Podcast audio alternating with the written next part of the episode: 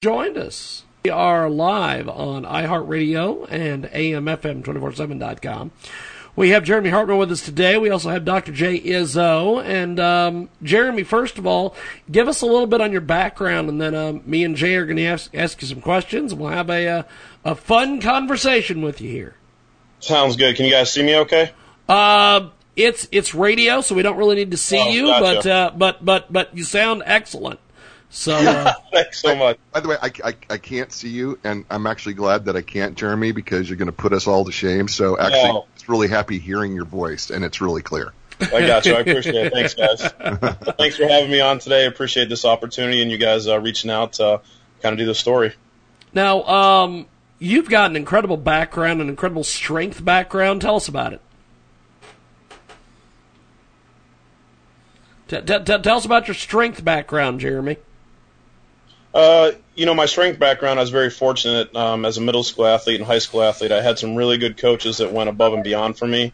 And I was introduced to strength training at a very young age. And most people thought that uh, I shouldn't be doing that stuff or that the coach that was helping me out and some other wrestlers at the time, that was my background, um, shouldn't be doing that type of stuff. You know, we're too young and all these old wives' tales and myths and stuff about how it's going to hurt your child's growth and everything like that. But um, we pushed it, and I became one of the you know better athletes in my school because of lifting, and it really affected uh, my wrestling, my sports so much, and changed my entire life from my confidence all the way up. That uh, when I got done with the sport of wrestling, I chose not to uh, go on to the college level after looking around at some scholarships that were offered to me, but I wanted to take strength training to the next level because of the impact it had and it was just amazing what it did for me, and I, I just wanted to keep going with it. Now, uh, having having the background that you do in uh, in, in in the world of, of lifting, um, yeah. what what was some of the some of the different challenges you faced when you first started?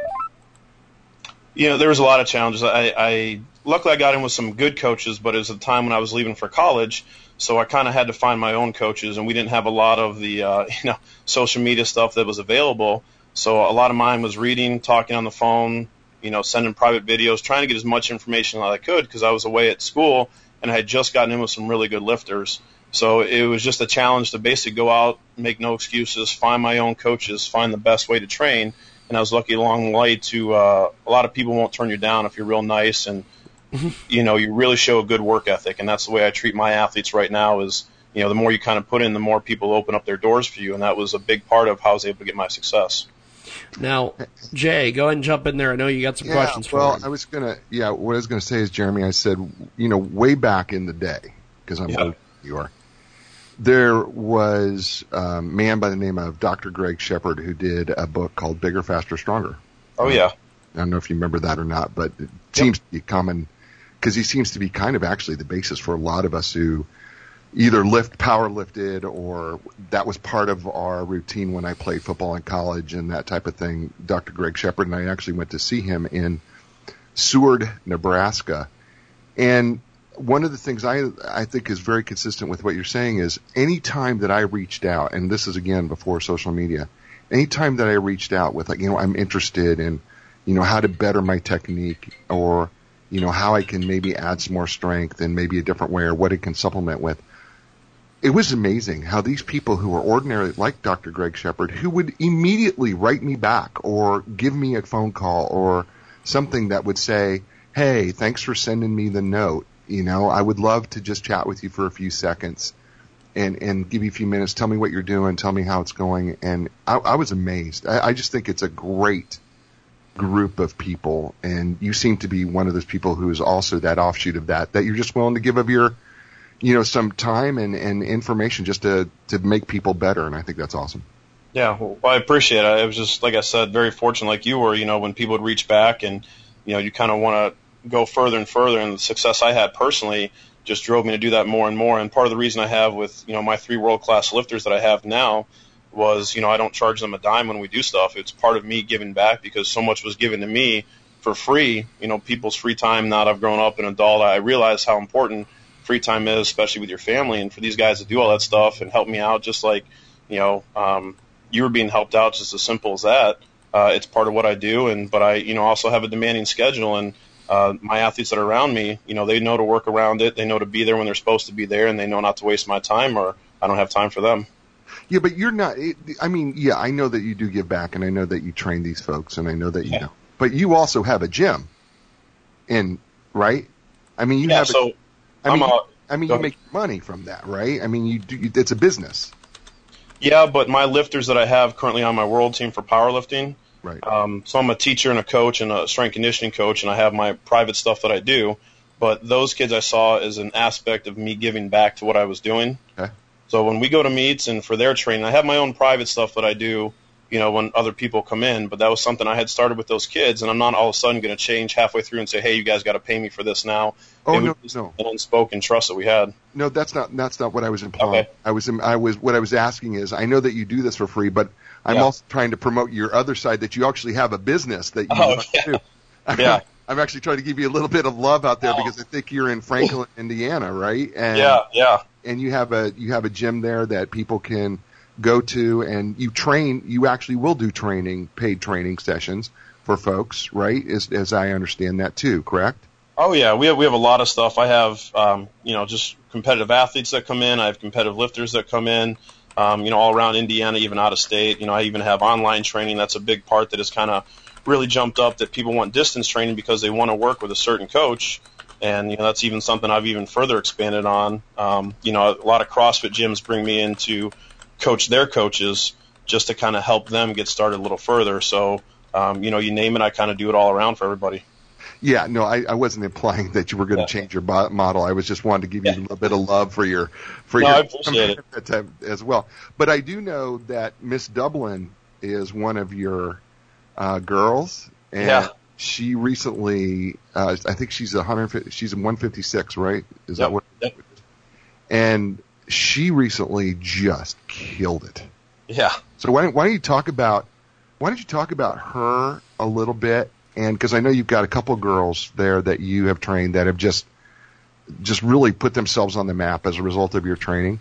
So Yeah. why don't you talk about these girls and kind of what they've done and and kind of what you've seen in them and I think also for the listener, I think there's, uh, and I'm just going to throw this in. I think, you know, a lot of times listeners are not really sure about girls and weight training. I think there's still, I think there's still a double standard there when it comes to it. And yet there's some really tremendous benefits. And I mean, the gym world is huge, but I'd like you to speak to that as well. So let's, let's talk about the girls and then let's talk about how women and, and girls can get involved and what the benefits are for them.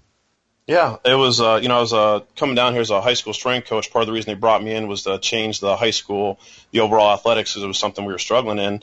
And during that time, I also wanted to put together a winning team of my own because I was working with so many other teams. And Shelby Miles was one of my first girls to come through. And I, I, it was just something I noticed. A couple of these kids were really outworking everybody else. They really stood out, and they kept standing out. It just wasn't a week or two where they got motivated. And so after my first year here, you know, I, I approached them and I said, you know, this is something I want to do for you guys. And I said, there's a lifting meet coming up, and a lot of them were unsure. They didn't know what it was. It was the first time they had any organization in this high school. And uh, I said, you know, just go. And I talked to their parents, and uh, you know, we kind of took them to their first meets, and they really, really liked it. And then I actually took them to an organized USA powerlifting meet, and at their age groups, they were able to qualify for the national tournament. And Shelby was my only girl that, um, you know, even took it a step further and went to the national tournament. And from there, she came back with some hardware. Um, knew that she actually could place top in the nation the following year. And from there, I had my other girls that had gotten started, saw that, and they kind of followed behind Shelby. And she had such a great work ethic that they kind of looked towards them. And this wasn't for everybody. You know, there was like a select few that I, like I said, that I brought and then I invited to go outside just because of honestly their work ethic, um, a little bit of their background. And I brought these other two up. And then Chloe Dublin, she came in as a freshman, you know, an athletic girl. And I had these other girls that were competing. And I looked at Chloe. I said, you know, after a few weeks training in my weight room, most important was her work ethic compared to everybody else. I I just knew she was going to be a star. And that was something we joke around today. When she was 14, I kept telling her, you know, someday you're going to be a national champ. Someday we're going to do great things. And she had no idea what the heck was even going on. Mm-hmm. But she started coming in after school, doing extra work, started training with my other girls who I've brought up from the ground up. And she caught the bug right away after some convincing to go. And then, you know, we just kind of took off from there. Yeah, because she's real special. She just, I mean, she just won. Um, an, an, I mean, she got herself some hardware here, Yeah. and uh, recently too. And By the way, I I've noticed that you teach kind of more of the sumo technique when it comes Mhm. to um, squatting. You know, that's that's that's becoming more and more popular. And, and I have a friend who does some training here in Raleigh, North Carolina, and he talks about how you know judges actually are starting to prefer the sumo technique um, Yeah. o- over traditional um, techniques. But I noticed that you do it, and I was watching her. She was so smooth, man. On her on her final lift there, she was still smooth. I, I felt like she could have gone higher. I mean, she was she was awesome. Chloe was absolutely awesome. It was, it was Yeah. beautiful to see. Yeah. And so kudos to you, man. I mean, you know, you're clearly teaching um, amazing technique, and you're keeping these people, these young people, safe. Yeah. And at the same time, they're getting stronger and they're developing confidence. But I want you to address, you know, working with a female, um, a young female athlete. Address that from a coach's standpoint, and address, you know, you know, maybe some of the differences between, you know, between training a male versus female athlete, and maybe, you know, how about young girls who want who are thinking about it? What what's important there? Yeah, uh, yeah. We'll start on the topic of your first one. So, um, you know, with girls and guys, it's funny, and I, I joke around this with my girls. You know, five or six years ago, when I came to the school and started this program, I said I would have thought it had been the other way, but I had a majority of guys on my team and only you know a few girls. But um, you know, the the girls, it's funny. They just when you show them results and you get them results, they buy in a lot more. There's not too much of an ego as compared to guys. I mean, when they get competitive, my girls get competitive. You know, then the ego comes out. Um, but you know, they they just seem to listen more. They seem to buy in more. Um, they understand that you don't have to sit there and be and tell them, hey, you have to be here at this time, or you know, hey, we're training six days this week, or you know, we got to be in the gym for three hours, or hey, we got a meet coming up. Um, they're a little, you know, they they just seem to catch on more than some of my guys. The ego's not there. They want to listen to a lot of my girls. You know, when I'm giving them corrections over and over, especially how young they are. You know, I was such a critical part, and you brought up is you know, how I've been able to keep them injury free. That's because I hammered technique, and I still do to this day. But especially when they're coming in at 14 years old and just learning the lifts, you know, if there was one wrong thing, I would fix it. I would show them.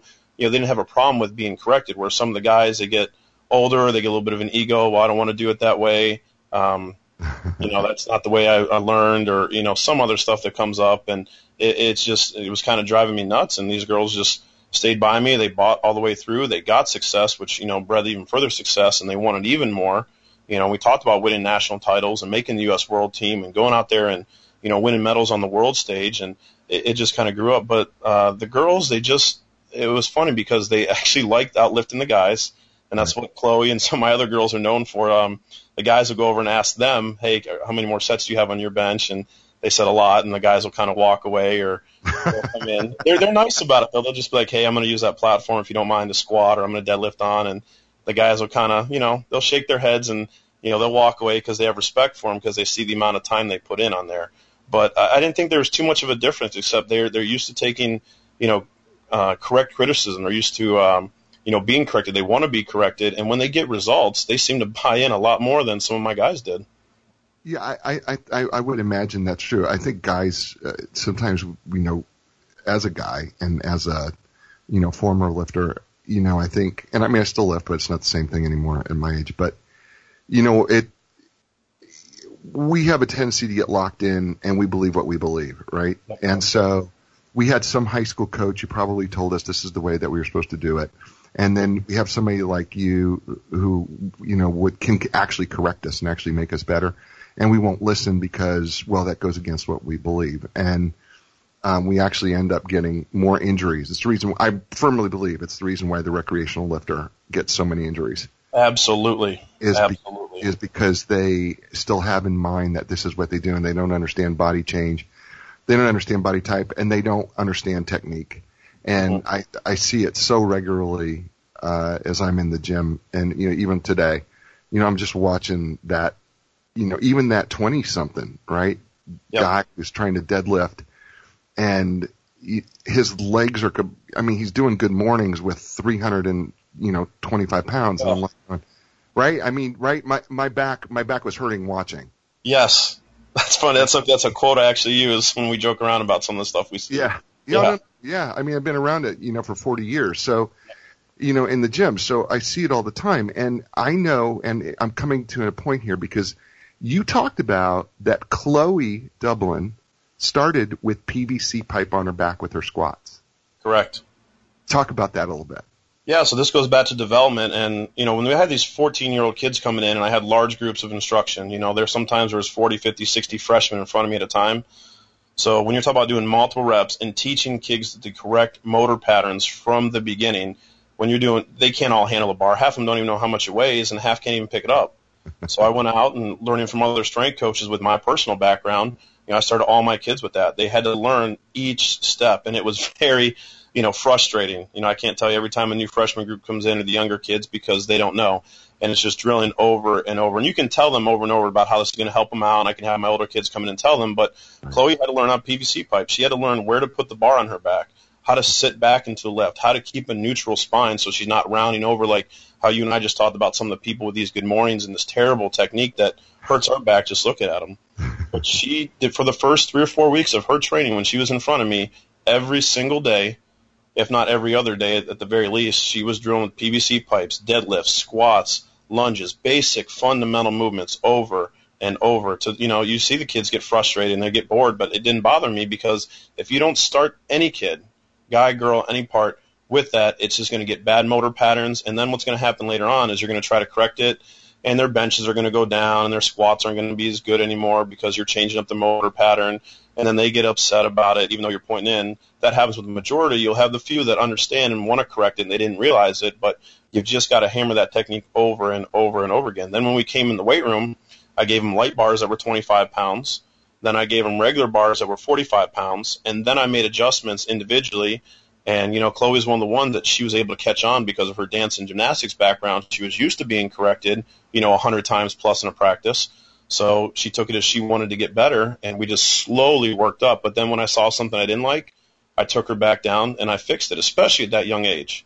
Right, right. And right. this was the first meet ever. And Chloe and I had talked about this. This meet was three and a half years in the making. This was the very first meet where I actually let her lift near max weights. Oh wow. Yes. Wow, wow, wow, wow. Because wow. you're bringing, because you're bringing a young kid up. She's lifting so much more. And I keep telling her about looking into the future. And she had an understanding when she really got into this um, you know, a couple years ago when we got into competitive lifting. And when we started doing these meets, and you know, why can't I lift more? Hey, oh God, I could have done so much more. And her, even her parents were joking around about it.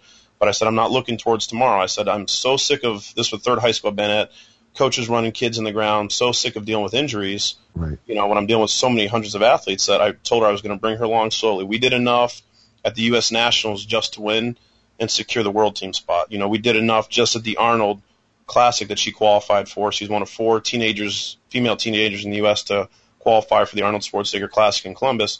We did just enough there where she got a little bit more weight in her hands, she got confidence, but she still had a great meet and did what she wanted. And then I told her this meet right now. I said, this is what three and a half years that we have been working every single day for. I'm going to say I'm going to turn you loose. And she still went nine for nine, didn't miss a lift, didn't get a red light, and still had a little bit more in her squat for sure, and a little, a little bit more in her deadlift. Wow. Wow. So, okay, so let, let, let's talk about this for a second because, you know, you get these young ladies, and, and this could be, this is true guys too, by the way. I don't want to just single out the girls here on this, but you get these young, young ladies who come in to your gym and they, you know, the, you know, the parents, I'm sure parents are still parents, you know, they're, they, they're girls interested in doing this and they want to get this done and here you are, Coach Hartman, and you are being Coach Hartman who's going, okay, look, I'm, I'm, I'm, winning is great. I'm not against it. I'm all for winning, but I want to make sure that, you know, this person has a really tremendous future. And so we're going to try to do this the right way. How much resistance do you get from parents when you start preaching that, that whole thing? Well, you know, that's the one unfortunate aspect that I didn't like about my position is since I have so many saw 300 on a regular basis. Um, you know, you talk to just a simple basketball coach who doesn't have that many players on his team, and by the end of the season, you know, the basketball coach is nuts, or you know, another coach is nuts, just trying to keep you know that small team together and buying into his program and doing the stuff that they're supposed to. So you can imagine on a large scale with over 300 athletes that I'm seeing regularly so you always try to get the message across, but you know there's a difference between perception and reality. Sure. And you know, when I'm trying to teach these kids, these young kids, a good work ethic along with the proper technique, you will run into resistance. It is a change. Sure. There's all these old wives' tales that you know, I don't know why they're lifting, or my daughter's a volleyball player. Why should she be doing this, or why are they even lifting for tennis? and you can only educate them so much without seeing all the parents and getting them to meet you and buy in directly. And then, you know, I'm very hard on the kids because in my position, I only get scheduled for an hour. I don't get a regular coaching thing where I get to have the kids for two and a half hours. You know, it's kind of like, hey, group after group, or hey, I can only lift them for 45 minutes today. So you just do the best you can. You know, I sent stuff home, I've emailed stuff, I talk to the kids every day about doing the process. Uh, a big thing is I brought the older kids in to talk to them about it, how it's helped them with tennis or volleyball or, you know, even golf.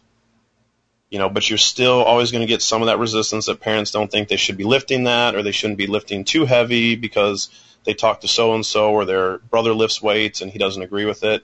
So you just do the best job you can. You try to cover all your angles. You try to get as much information out there as possible. You try to use the older kids as good examples, and you know you, you do, like I said, just the best you can. But you're going to run into resistance. You're going to run into everyone who's a fitness expert, no matter what you do.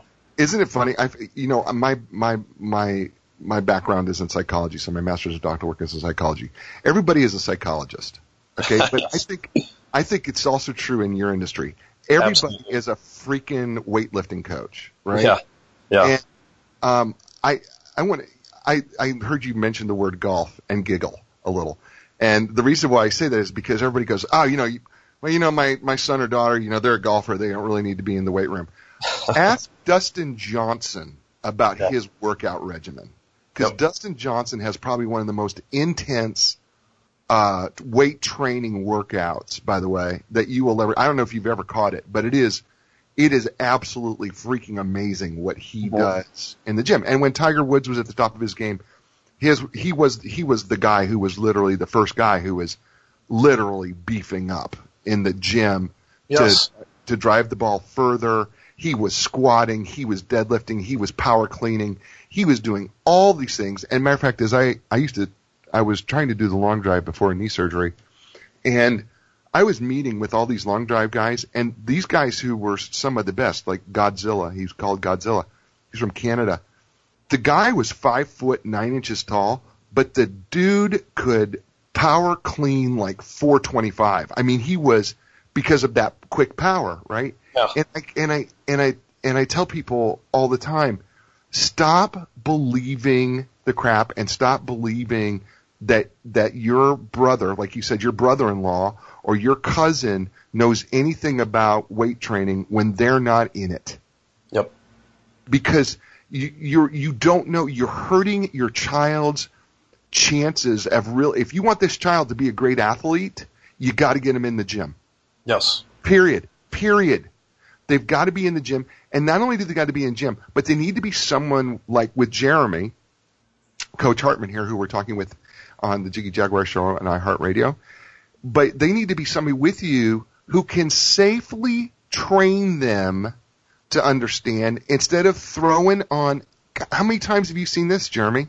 Where the young kid goes in and he just starts throwing on weight and and just just starts starts in right.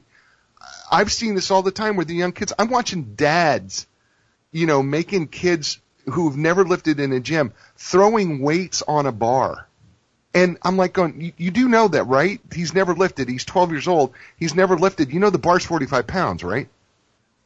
And right, I mean, right? No. But you see, but you've seen this, right? You have, haven't you? Yeah. Yes, I see it. I see it every day, and we. That's why we have rules in my gym that, you know, we always do a bar warm up. Um, my my kids in there, they know their warm ups because you and I've seen it. The kid throws a, a 45 pound plate on each side, and he hits it for three reps, and you know his max is it for five reps, and the next set he, he fails on his second set, and he's not even warmed up. Right. Yeah, they, they don't get it. So let's talk about let's let's break some myths. I would love for you to break some myths because I think there's a ton of myths out there when it comes to weight training, and I, I think especially with kids, I think there's one. Okay, so myth number one.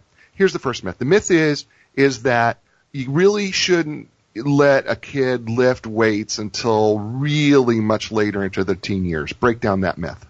You know, that's completely false from the beginning. I, I'm a prime example that I started lifting weights when I was in sixth grade.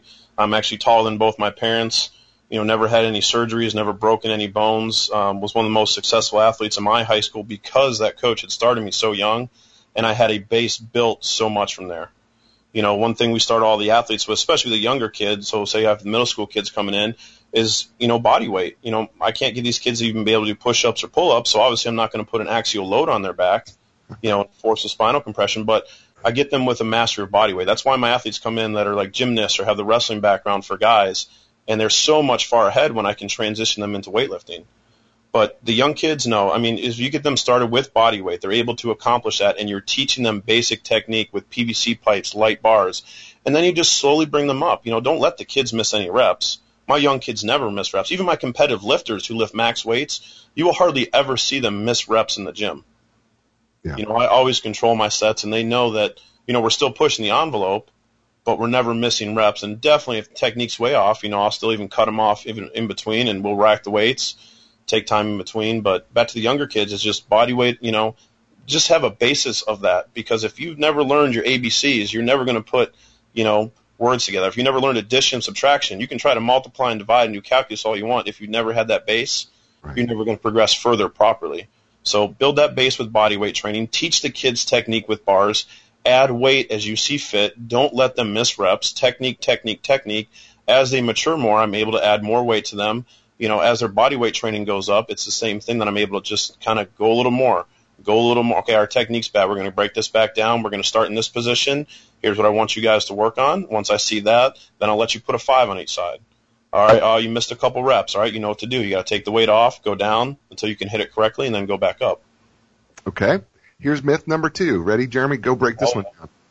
There are certain sports where you just really don't need to be in the gym to lift. that's that's what I deal with every day at the high school, and I've brought college strength coaches down from the local area, Indiana University, University of Indianapolis, to speak to my parents when we have big parent meetings about that, and telling them how they're all required, how at this level they wish that they had a foundational base like the one I'm giving them for that. But all sports require a base of strength. I work with one of the top speed coaches in the nation, Lee Taft, right now. And one thing Lee tells me, he goes, I can only show so much speed and agility training. He goes, if they don't have a base level of strength, he goes, Jeremy, I'm considered the speed coach, and you spend we we spend about half the time, if not more, in the weight room because if they don't have a base level of strength, it's not going to help out with anything. I see overuse injuries over and over and over again with young kids coming in. Oh, baseball is the worst sport. Drives me nuts. you know, you, you just talked about. It. I, you know, I've even had my coach. Luckily, I have a, a former Division One coach who actually went through a proper strength training program, who preaches to our parents about not having the young kids play so much and get in the weight room more. Right. But all sports require a base level strength. You mentioned Tiger Woods. One thing I did for my golf team is I copied his book and I handed out to a parent teacher night where it talked about him benching over 300 pounds for sets and reps Right. and I gave his routine in there, and I gave other examples of professional golfers. And guess what? At the end, I still had parents who yeah. believed their kids should not be lifting weights for golf, no matter what I gave them. Right. So, yeah, well, that's going to happen. Okay, ready? Here comes myth number three. I love this. This is this is this this is this is another one. Well, I don't know that my daughter should actually do many leg workouts because it's just going to make their butts bigger. Yeah.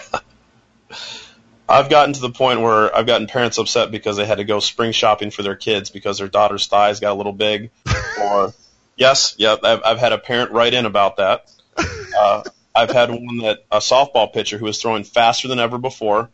Her mom was a little upset that her arms were looking a big, little bit bigger, but she was throwing faster, better. We were able to fix her shoulder kind of overuse injury that she had, and it was driving me nuts that they still couldn't buy into that. But you know, Chloe Dublin's a prime example. She's one of the strongest females and one of the strongest males I, you know, all around in the entire school. And you look at her, she looks like a very athletic girl. You know, she looks strong. She's very athletic. You've seen her, but she's not this huge, big, and bulky. And that's something I preach to kids about the difference between guys and girls. And obviously, when girls see the mainstream bodybuilder girls in society, who are obviously taking performance enhancing drugs. Right. But that's some of the other stuff I try to speak to them about. And again, I use my older girls as examples about how fit they are, but how strong they still are. Right. Okay, here's the next myth. You ready for this? I love this myth. This is this is one of my favorites. well, if you have kids do squats and deadlifts, you know they're going to have back problems later on in life. that is the furthest thing. If you don't have them do squats and deadlifts, they are going to have back problems later on in life uh, we have uh, a couple of the chiropractors in the local area that actually come in and work out with me. And even when I've cleaned up their technique, you know, they love it because they're actually learning about the process because they know all the scientific stuff behind it. Right. But when they're actually learning the correct ways to actually do it, and I relate it, you know, to them, you know, we throw in some anatomy, we talk about that, they're just amazed on that part. But it, that's the farthest thing from it. And one thing I point out to my kids is when I'm talking about technique, I bring up some of those myths, and that's one of the critical ones I bring up. If you squat too low, you're gonna, you know, you're gonna damage your knees. If you deadlift, you know, you're gonna hurt your back. If you're doing it the wrong way, you know, after 10 years of being in the high school setting, I've never had a kid ever severely injure any knee or back. And you would think after going through my program for four to five years, something would have happened. I've never had that in over three schools, and I can't even tell you how many thousands of athletes have come through my program. And they've lifted heavy weights, and I've had a powerlifting team on top of everything that I was doing with all the other sports. Right. It, it's it's amazing, I, and I want to. I just want to contribute to this because I'm. Please.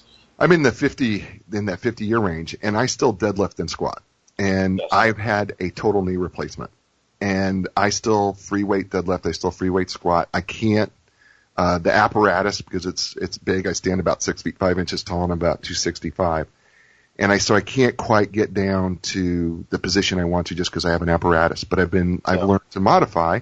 Yep. And be able to still deadlift, you know, around four 440, 450, and and awesome and squat around 425 huh. with free weights. So with a knee replacement, right?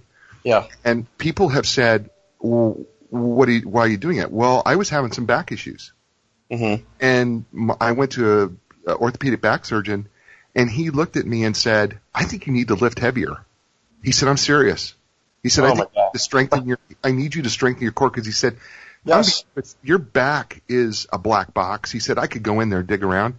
But he said, I'm just telling you, I can tell that you're, you work out a lot and you work heavy. He goes, I just think you need to go heavier. I think you need to work on the balance of your core. He said, I think you need to really not be afraid of working that knee and allowing your back to take over. And, um, it's been amazing. I've been, I, I don't even take ibuprofen, um, because I've just gone heavier. And yes. I'm not I'm not telling people that you should just go out and just do that. I mean, I've got 40 years of lifting behind me and yeah.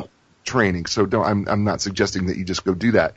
You need to hire somebody like Jeremy and and help you with your technique and clean that and I do a lot of my own video so I can watch my technique because I know that I've got some things I got to modify, mm-hmm. which is very important. But the, the the truth of the matter is squatting and deadlifting does not hurt your back Matter of fact, when done correctly, it can be the best thing to strengthen your back and it can strengthen your core.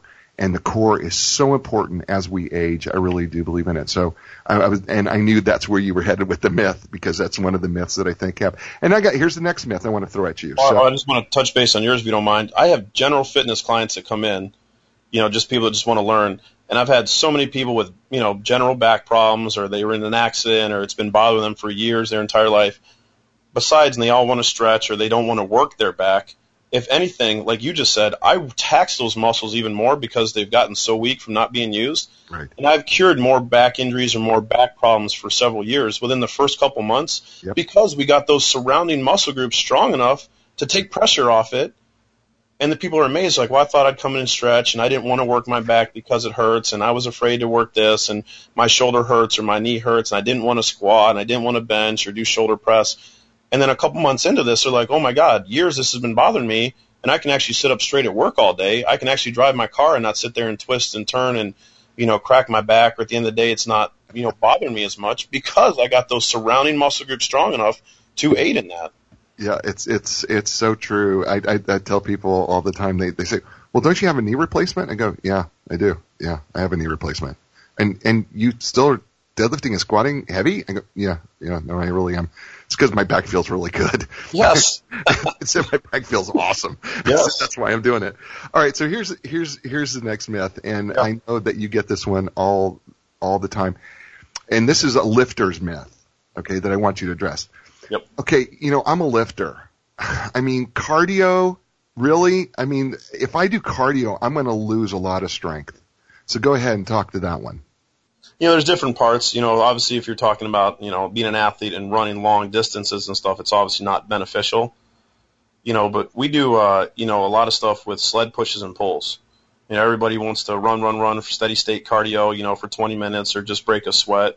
Um, our conditioning gets done in about, you know, 10 or 15 minutes. If you've ever pushed a weighted sled, you know, back and forth, yeah, you're done in, you know, 10, 15 at the most. You know, sometimes five or 10 minutes. You get three or four trips in with heavy weight That's- and you're kind of done.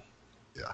I tell that people, I, I tell people I still flip tires, right? So I still Yeah, flip. see? Yeah. Right? And, and I tell people, I said, just flip tires back and forth, even a short distance. I don't care, maybe 30 yards.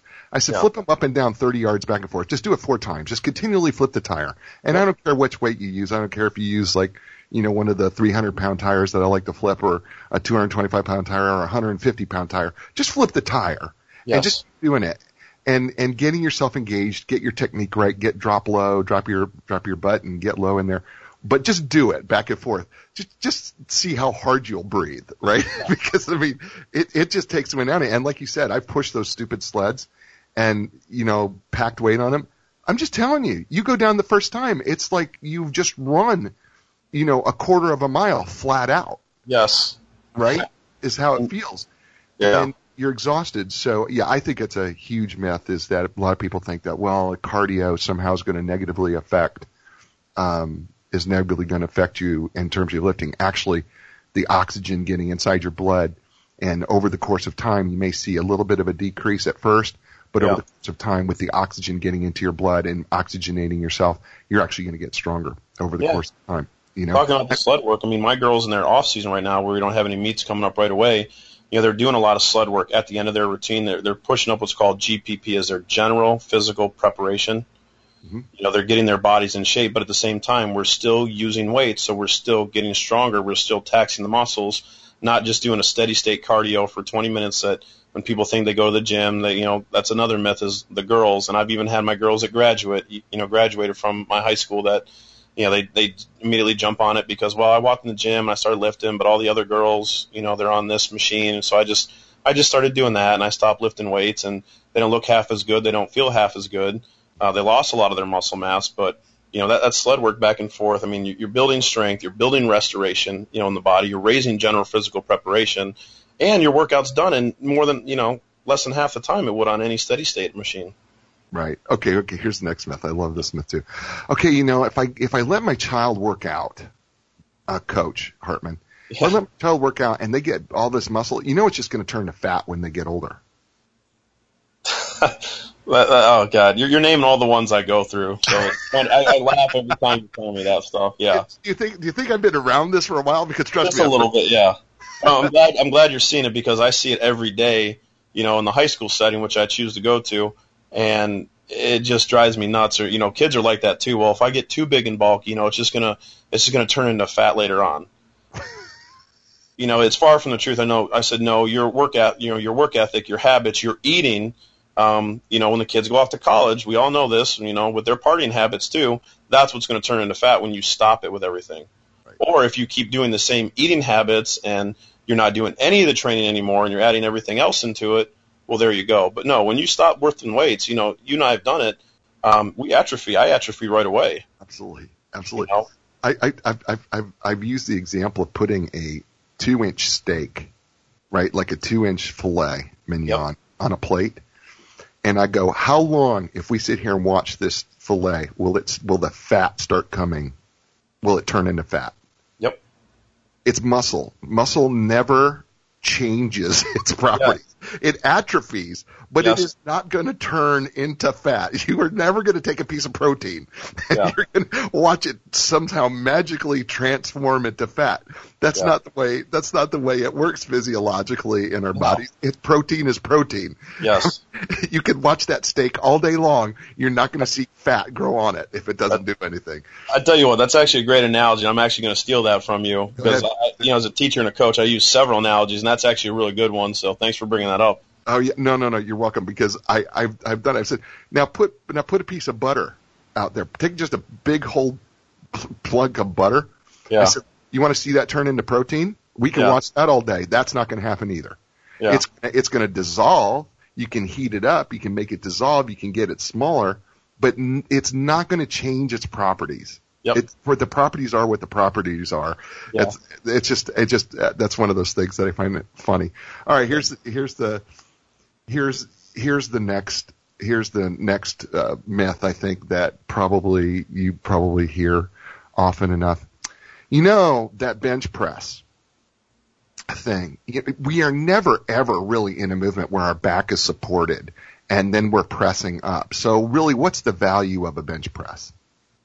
Yeah, I, I've heard that. You know, like um, I had trouble with my swim coach at first, but he ended up becoming one of my best friends with that because um, we had won a sectional tournament. We hadn't won a sectional since 1989.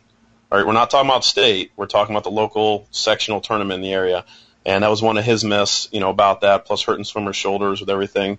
Um, you're trying to get the kids strong at all angles, and I preach to my athletes about that. That's why everything we do is based off movement. Even my lifters, you know, everything is based off movement. Even our stretching is based off movement. We're not out there holding positions. I tell them if you look at athletics, it's about being strong at all angles. And the bench press strengthens up every single part. You're talking about your chest, um, you know, your shoulders. You and I have heard about people obviously with incorrect form over years of overuse, how it can, you know, hurt their shoulders if they're not doing it correctly or they have no idea about training. You know, I've seen that before, but when you're doing the bench press and as it relates to athletics or, you know, they say I'm not going to use this or it doesn't go in, you're still strengthening everything up. You can argue that about every single exercise we do in the gym, whether it's a leg curl on a machine, a pull up or a chin up, um, you know, uh, lunges. You can just keep going on. Back rows, uh, good mornings. You can name any single exercise, but you're still strengthening up the total body. You're getting them strong at another angle. You're still strengthening up supporting muscle groups that they are going to use when they go into their athletics. Yeah, I, I I, I've, I've also told people, I said, you know, I think the bench press, one of the things that people miss is it's actually a core thing. Yes. Uh, it's, it's really kind of interesting. I, you can watch young people when they first start doing a bench press. And I said, you know what? I'm not worried about the arm shaking. I'm watching the middle of their body shake yep. because they don't have enough core strength actually to be even lifting the kind of weight they're lifting. I yep. said, you know, we've all been there, and I, I, I, said I can remember, you know, as a young person, you know, I've been there. I know what it's like to, you know, I mean, I had a upper, we had a bench press workout today, and you know, it got heavy. You know, we're, and I'm, I'm 53 years old, and you know, 305 pounds just gets heavier. I don't care what you say, it just gets heavier at the end of your workout. And we're we're here bench pressing. My arms are shaking, but my core is stable. Yep. Then I watch somebody who's doing who's doing less than 100 pounds, their core is shaking. And I know what that means is they need more core strength for their bench press. Yeah. I know that, that doesn't even sound, that sounds crazy, but it really is true. They just need more um, core because core is so, I, and we, we just talked about this, but core is critical to everything that we do in the gym. It is yep. absolutely critical, right? Well, yeah, it's funny you're bringing that up because actually one thing when Chloe and I were in Belarus, um, in bench pressing for our listeners, uh, you get three attempts in powerlifting. You get uh, it's a one rep max, so you always do a light opener. It's something you know you can get because of travel, weight cut. You know you're in a different country, different time zone. Chloe's second attempt bench press, um, you know, our first attempt was 209 pounds, got that great. We jumped up to 226 pounds. Well, when you set up for bench press, it's a total body lift. It goes from your legs all the way up, and a lot of people don't understand that because they've never been taught or explained properly by a professional with it. So one thing Chloe did on her 226 pounds it didn't look good is she wasn't in a tight position. And that means we talked about core, and people always want to refer to abs. Core is all the way around. It's lower back, obliques, abs. It's everything around that. Intercostals, the whole thing. Yeah. Yes. So one thing we had to do with Chloe's 226 is we only have a minute to decide. So she hit her lift. She came over and talked to me because we were either going to go 230, 231 or 237. And I said, hey, you need to tighten this up. You need to bring your shoulders underneath you. You need to bring your chest up to the bar basically so everything in her core and in her back and chest was tighter. I said, if you do that, we can go 237. She goes, I can do it. So I put the number in for 237. And again, her 226 didn't look good. And I even had a couple of the U.S. coaches, you know, kind of question me. I said, no, you just wait. So her and I went backstage, and Chloe was kind of practicing getting in the zone on her own, just standing right. up, practicing what she needed to do. She went out there, tightened every single muscle in her body, from her legs to her core, shoulders, elbows, triceps, everything came up and nailed 237 pounds. It was a struggle and it was a max, but man, she came through, fixed her technique with right. her abs and her back, and that was all she changed, and she went up, you know, 11 more pounds there. Yeah, so her whole full core got engaged, and, yes. it, it's really hard for people to understand that you know they lay themselves flat on a bench and they they just don't understand that their legs, their core, the angles, everything is so critical to that lift, and it really is a, a lift that's more than just your shoulders, and it's so important. I, it's really, really an important lift for yeah. a variety of reasons. Let's talk about let's let's talk about another myth, and it's it's the myth of stretching. Yeah. Okay, because there's a there's a whole bunch of stretching myths out there. One of them is, well, you know, the older we are, the more we should stretch. And, you know, the younger you are, you probably don't need to stretch as much. And then there's another one that says something about, well, you really need to, you know, stretch. You need to stretch for X number of minutes. So how do we handle all these different little myths and sayings about stretching?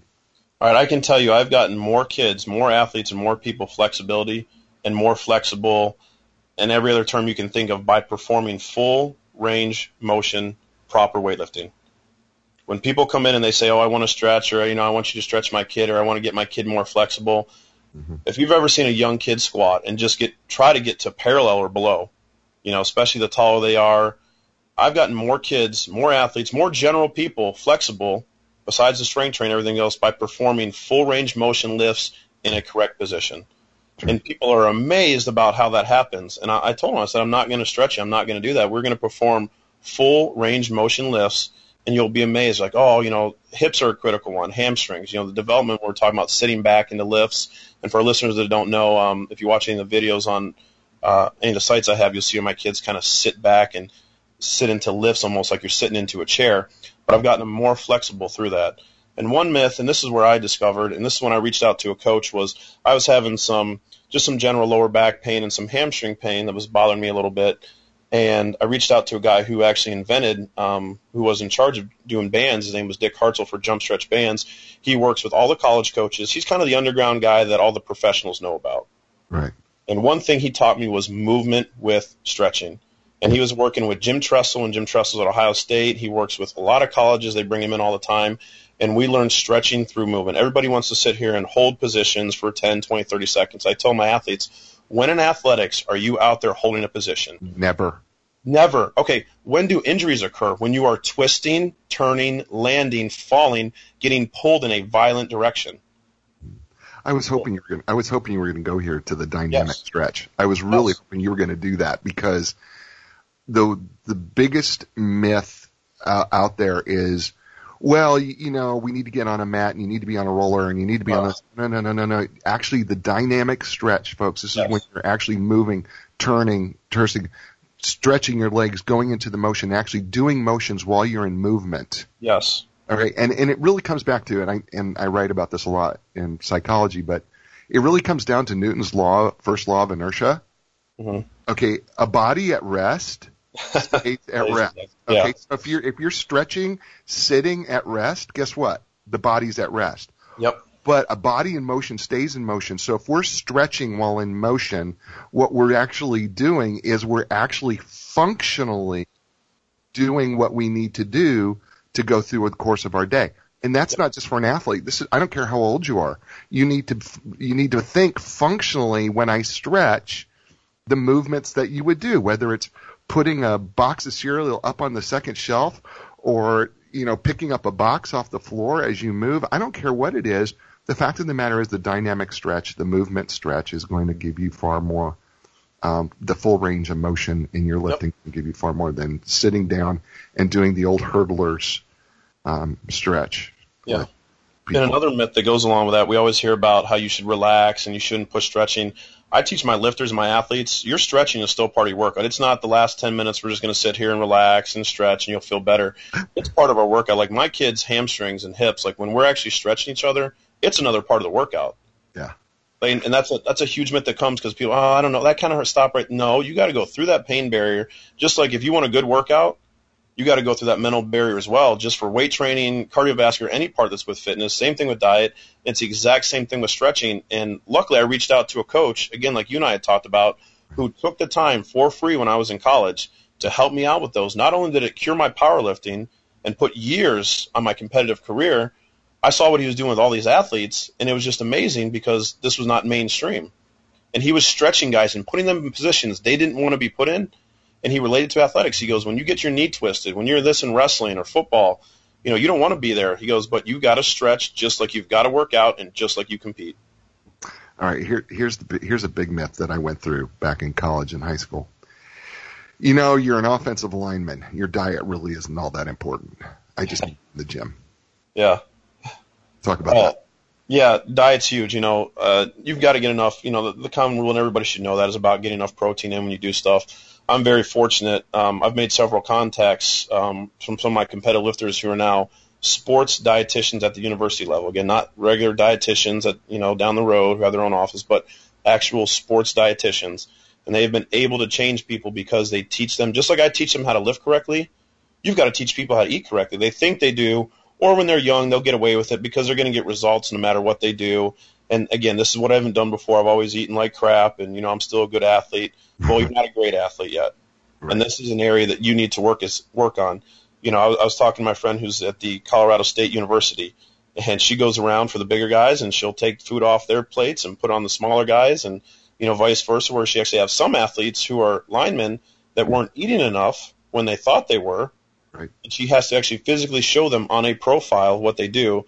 She will get them to eat correctly. They will feel better in their workouts. Their recoveries are better. I mean, you should see how much soft tissue damage is done if you read any studies um, because of simple dehydration with athletes. Oh yeah, yeah, yeah. No, dehydration the dehydration is huge. Athletes do not generally get enough, put enough water in their system, and then when even when they're forced to drink water, they won't drink water, and they need to. And it's yeah. it's it's yeah, we dehydrate ourselves. And I know that one of the one of the big problems has been, especially in young athletes, and I'm sure you see this right when it comes to the diet, is they do not understand the protein, the the importance of protein after the workout. They do not understand how critical getting your protein in because you can't, you know, like I, I you know, the dumbest thing I've ever seen. This is such a myth, and you're going to love this. I think. I watch these kids drink these protein shake things that they have in a powder, yeah. and it's got it'll say a hundred, you know, grams of protein, and you'll try to tell them, um, dude, you know, right? Like you can drink a gallon of that and you're probably going to get about three grams. Yep. because yeah. you're gonna you're gonna eliminate all all of that stuff, you know, just you know, just urinating it out and going through the course of your day because protein can't you can't synthesize that protein in that way. Yep. Which is why food, by the way, food is really really, really good for you. Good food. It really is good for you. And it is a great way to, to actually, if we just ate right, we really wouldn't need all these other protein shakes. I am convinced of it. If we would just eat right. What, what, what do you think of that? Your thoughts? You know, my thoughts are this is the first thing when people come up and ask is they ask me and my girls, what do you take? They don't ask about what have you done for the last three years of training? what's what's this? How do you prepare for this? They go, what do you what are you guys on? What do you what do you guys take? And we're involved with USA Powerlifting, where my girls actually get drug tested out of meets. Right. You know, like random drug tested. Plus, they always get their in meets. Like Chloe's been surprise tested twice, where they've literally come up to the gym, you know, knocked on the door and said, "Hey, you got to stop your workout. You have to take a, you know, a urine test right now." Right. So it just drives me nuts. That's the number one thing that people come up and ask us and me. What did you take? What do you take? Or what are you guys on? Or what do you think of this new supplement? I, it's an unregulated non-FDA regulated, multi-billion dollar industry for a reason because of those kids. Yeah. And you said it yourself, food has got to be first, but they don't understand that. Now my kids closest to me and my athletes and coaches closest to me, they get that. Um, I didn't quite understand it when I was in high school, uh, but I didn't have anybody work with me until I got serious with competitive powerlifting and I actually had a nutritionist sponsor me. Right. And that was one thing where I met, listen to this, I missed placing on the world stage twice. I was fourth both times at the world championships um, going through, and it was driving me nuts. I lost by five pounds. I lost by 15 pounds to make the award stand. Luckily, I had a nutritionist reach out to me, Sherman Ledford from Quest Nutrition, um, showed me what I was doing, showed me how I wasn't recovering enough when I thought I was. Here's what I had to do. Most people, I had to learn how to gain weight. Right. He had me waking up in the middle of the night because he goes, "What are you doing when you're sleeping? You're recovering."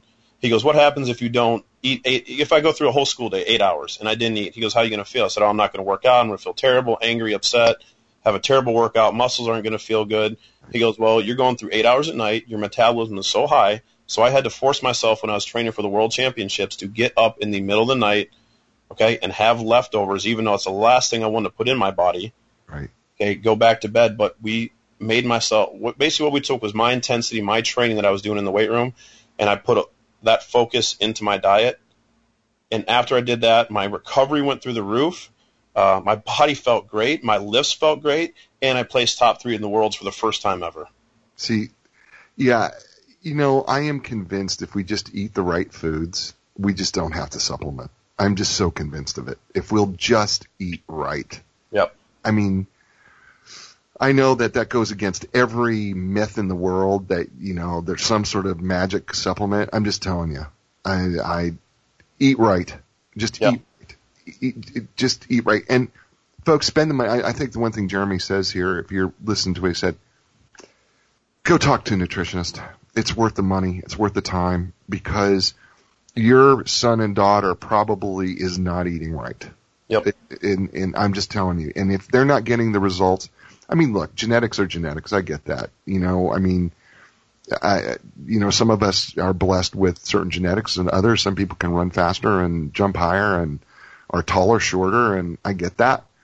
But there's a lot that we can do to overcome things by just eating and Yeah. diet. And then finding people like Jeremy Hartman who, uh, who can actually teach your young folks how to do lifting right and be sport specific because I can promise you, if you've been listening to the show, we're here on the Jiggy Jaguar show on iHeartRadio. If you've been listening to what Jeremy's saying, look, you- you're not going to. Lifting is important, but we're not going to lift the same way for somebody who plays football that they're going to lift in the way that they play golf. Right? It's just it's going to be two different lifts. We're trying to do two different things because it's two different functional movements. You may be doing the same lifts, but it may be done in a different way. Exactly. Exactly. So, um, you know, don't discount things like the bench press, the squat, the, the, the deadlift, the power clean. Even in a golfer, you may not be doing it. You may not be doing the same weights or trying to achieve the same things, but they're all beneficial because what we're talking about is range of motion, core strength. Yeah. And Jeremy understands how to build these young people from the ground up. He even starts with PVC pipe. If you haven't, go to Hartman Performance on Facebook and you need to check out Chloe Dublin because she's um, on there, and he's got some great videos. And as a social media psychological guy, I just want to tell the listeners out there, you need to go check out his stuff. Check out Hartman underscore Jeremy on Twitter. He uh, talks regularly there.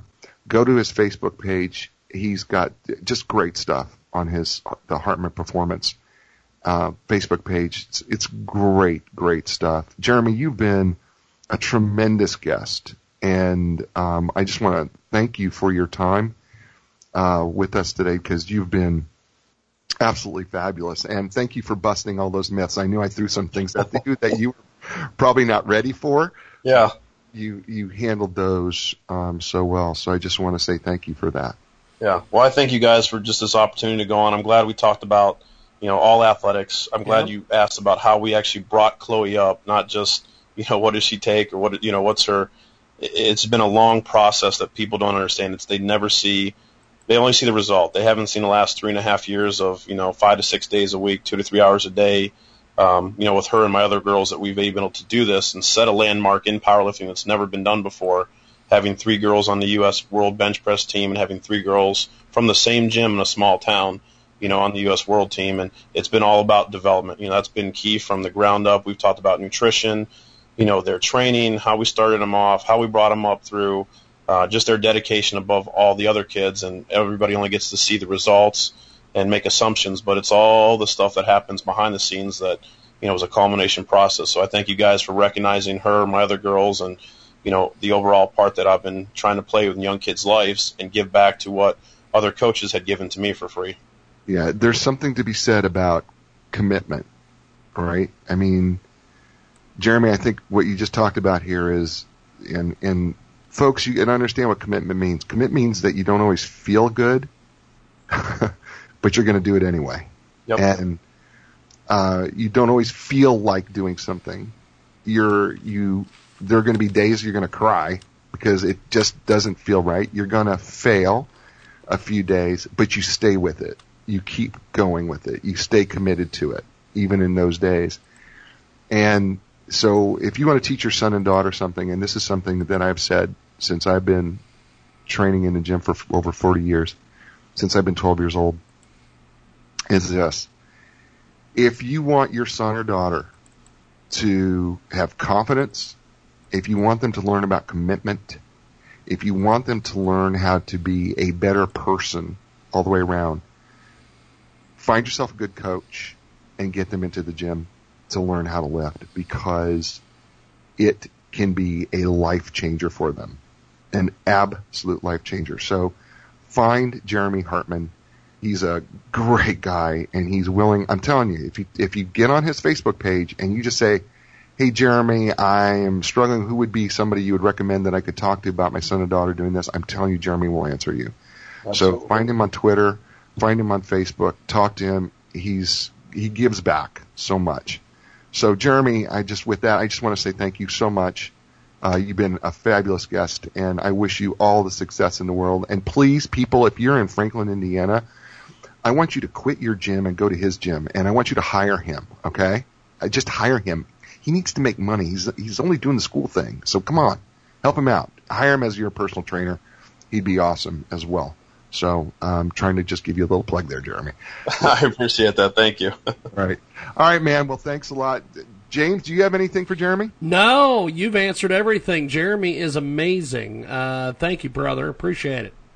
Yeah, well, thanks for reaching out, and thanks for, like I said, recognizing the girls, the hard work, and you know everything in between. You guys have been awesome. Thank you. Definitely. Well, uh, as we wrap up here with Jay Izzo this week, uh, well, what, what what did you think of Jeremy? He was amazing.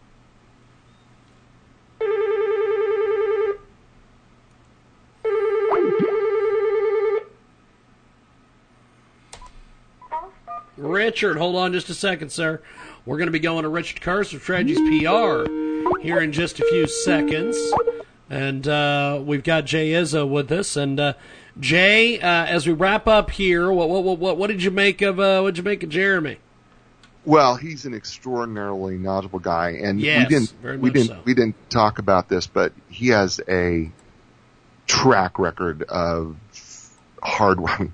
You could fill up a large room with all the hardware he's won from powerlifting competition.